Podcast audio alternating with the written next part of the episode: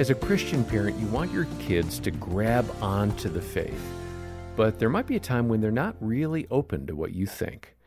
Then it might be time for a mentor that God will use to bring them back to the truth. I'm John Fuller, joined in the studio by Dr. Danny Huerta. He leads our parenting department. And we're going to hear now some more from a conversation we had with Mark Matlock and David Kinnaman. They describe the qualities of a group they call resilient disciples. And previously, they mentioned two qualities. One, having a real relationship with Jesus, and another, practicing discernment. We're going to hear about the third quality today, and we start off as Jim Daly shares his heart for the next generation. David, I've got a heavy heart with that description of the seed falling on the ground, because all of us as committed Christian parents, if we're living in that resilient parent space, you know, that we're born again, we have a relationship with Christ, we're doing the things we need to do, and we're living our lives hopefully in such a way that we're leading people to Christ, etc. That breaks my heart. Because that what you're really saying is that some of our children obviously aren't going to get there. That, I mean, it brings tears to my eyes because that is the goal. I mean, one of the things I often say to my boys is, I want to see you in eternity.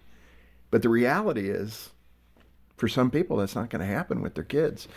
And I think what's hitting me right now is the idea that we've got to do all we can do as human beings to till that soil in such a way that the Holy Spirit has the best chance of capturing our children.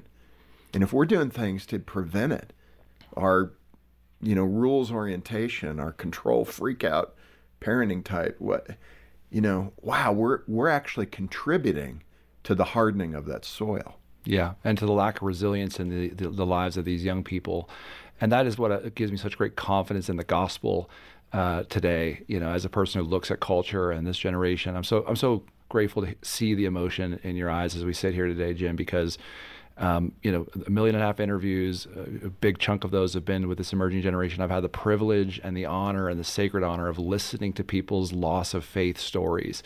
And, you know, there are times when it's the soil, there's times when it's the, you know, the culture, there's times when it's actually the work of the church and self-righteous Christians whose hypocrisy drove people away from the gospel, who never heard the message of unmitigated grace that comes through the cross.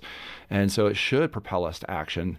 And at the same time, as we care even more deeply about what happens to this generation, we have to be careful not to just grasp on to control points, you know, and just, you know, try to force people to become Christians. This is a time, this is, I think, the message of Daniel in exile. Daniel is used powerfully by God in 3 different pagan kings' administrations. You know, starts with Nebuchadnezzar, but then there are, you know, 2 more administrations that come along.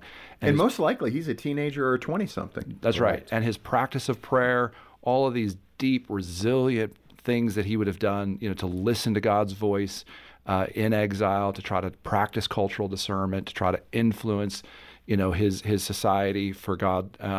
You know, these are things that echo through history, you know, and so even though this is heartbreaking data on one level, it's also really encouraging for us to see that there are ways that we can live a resilient life, that this next generation is watching what happens with us as older Christians, that they want to see, you know, who it is that they can hang out with and really believe that person believes what they believe. Like, I think we have a crisis of trust in the church today. Who do I trust actually believes the things that Jesus says we should do and then lives them out? Right. And how can we as Christians, you know, come to the place of resilience in our own lives so that other younger Christians can live that kind of resilient life as well? That's well said.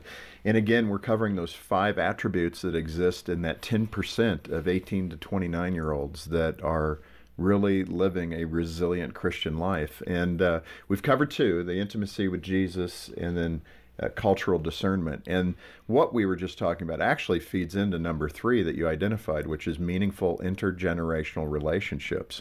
So this idea, that includes you, parent, mom, dad. I mean, you are that intergenerational relationship. But in addition to that are the people around your family, people that you trust, back to David's point, who can be good influences in your young child's life. This is probably the one thing, you know, we talk about control. Yeah. Right.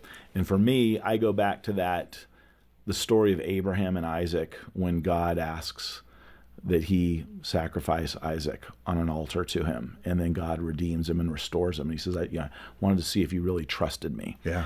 And I think as parents, we have to really trust God for the salvation of our children and not try to control it.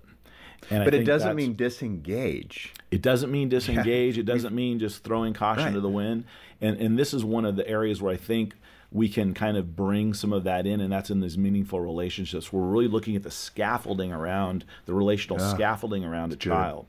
One of the things that's happened as we become a connected, disconnected generation, we don't know our neighbors like we used to.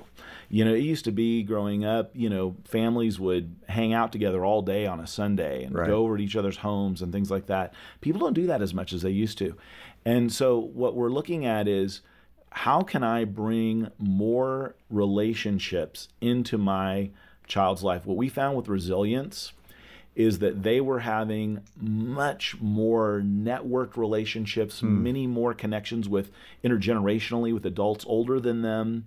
They had people in their life that were encouraging them spiritually by, you know, double digits. Yeah. So the habituals and the resilience are going to church, but the difference that they're having relationally is totally different. And again, the digital world is putting up that barricade. You know, I can do this electronically. I really don't need to communicate one-on-one, eyeball to eyeball. And when our children become teenagers, they're trying to individuate from us, right? Yeah. They're trying to break away, and they are kind of testing us. Do you, mom and dad, really know what they're talking about? We need those men and women in their lives at that moment. Like when my kids became teenagers, everybody said, oh, you're like the teen whisperer in the church. You're going to have such an easy time parenting your kids. And I'm like, no, because I'm their parents. Right, things change. I need the men and women to come around them just like I did your kids, you know? And so having that in place is really, really important. It's why community is so important. And we saw it to be a really significant I'm laughing because of the common grocery store experience of a young couple with no kids when they see a kid out of control. When we have children, our kids will never act like that. Yeah. Wink, wink. Good stuff. And Danny, I appreciate how our guest brought up the importance of having relationships with people from other generations, different generations. So outside of your family, who might have had a big influence on you that was from a different generation? And as I think through that, I would say initially in high school, there was a coach that came to our school as a new coach, new teacher, young guy. He really taught me about grit and everything, including my faith. He was not there to make people happy, but he was there to push you to new places, and he was all in, and you could feel that and sense that. And initially, it threw us off. I remember that. But over time, you could see his investments into each of the people that were open to his investment in them and pushing them. And then I think through, I had met my pastor friend. He's a senior pastor now. He was the college pastor at the time I met him. He has taught me to dig into Scripture in a deep way and continues to challenge me in that as my senior pastor and my friend and my mentor. We get together still for lunch and talk about our lives in very open ways with each other. And then I remember my boss in the counseling department, Willie Wooten. He was a fantastic guy here at Focus on the Family for many years. And he taught me about grace and forgiveness and loving other people genuinely.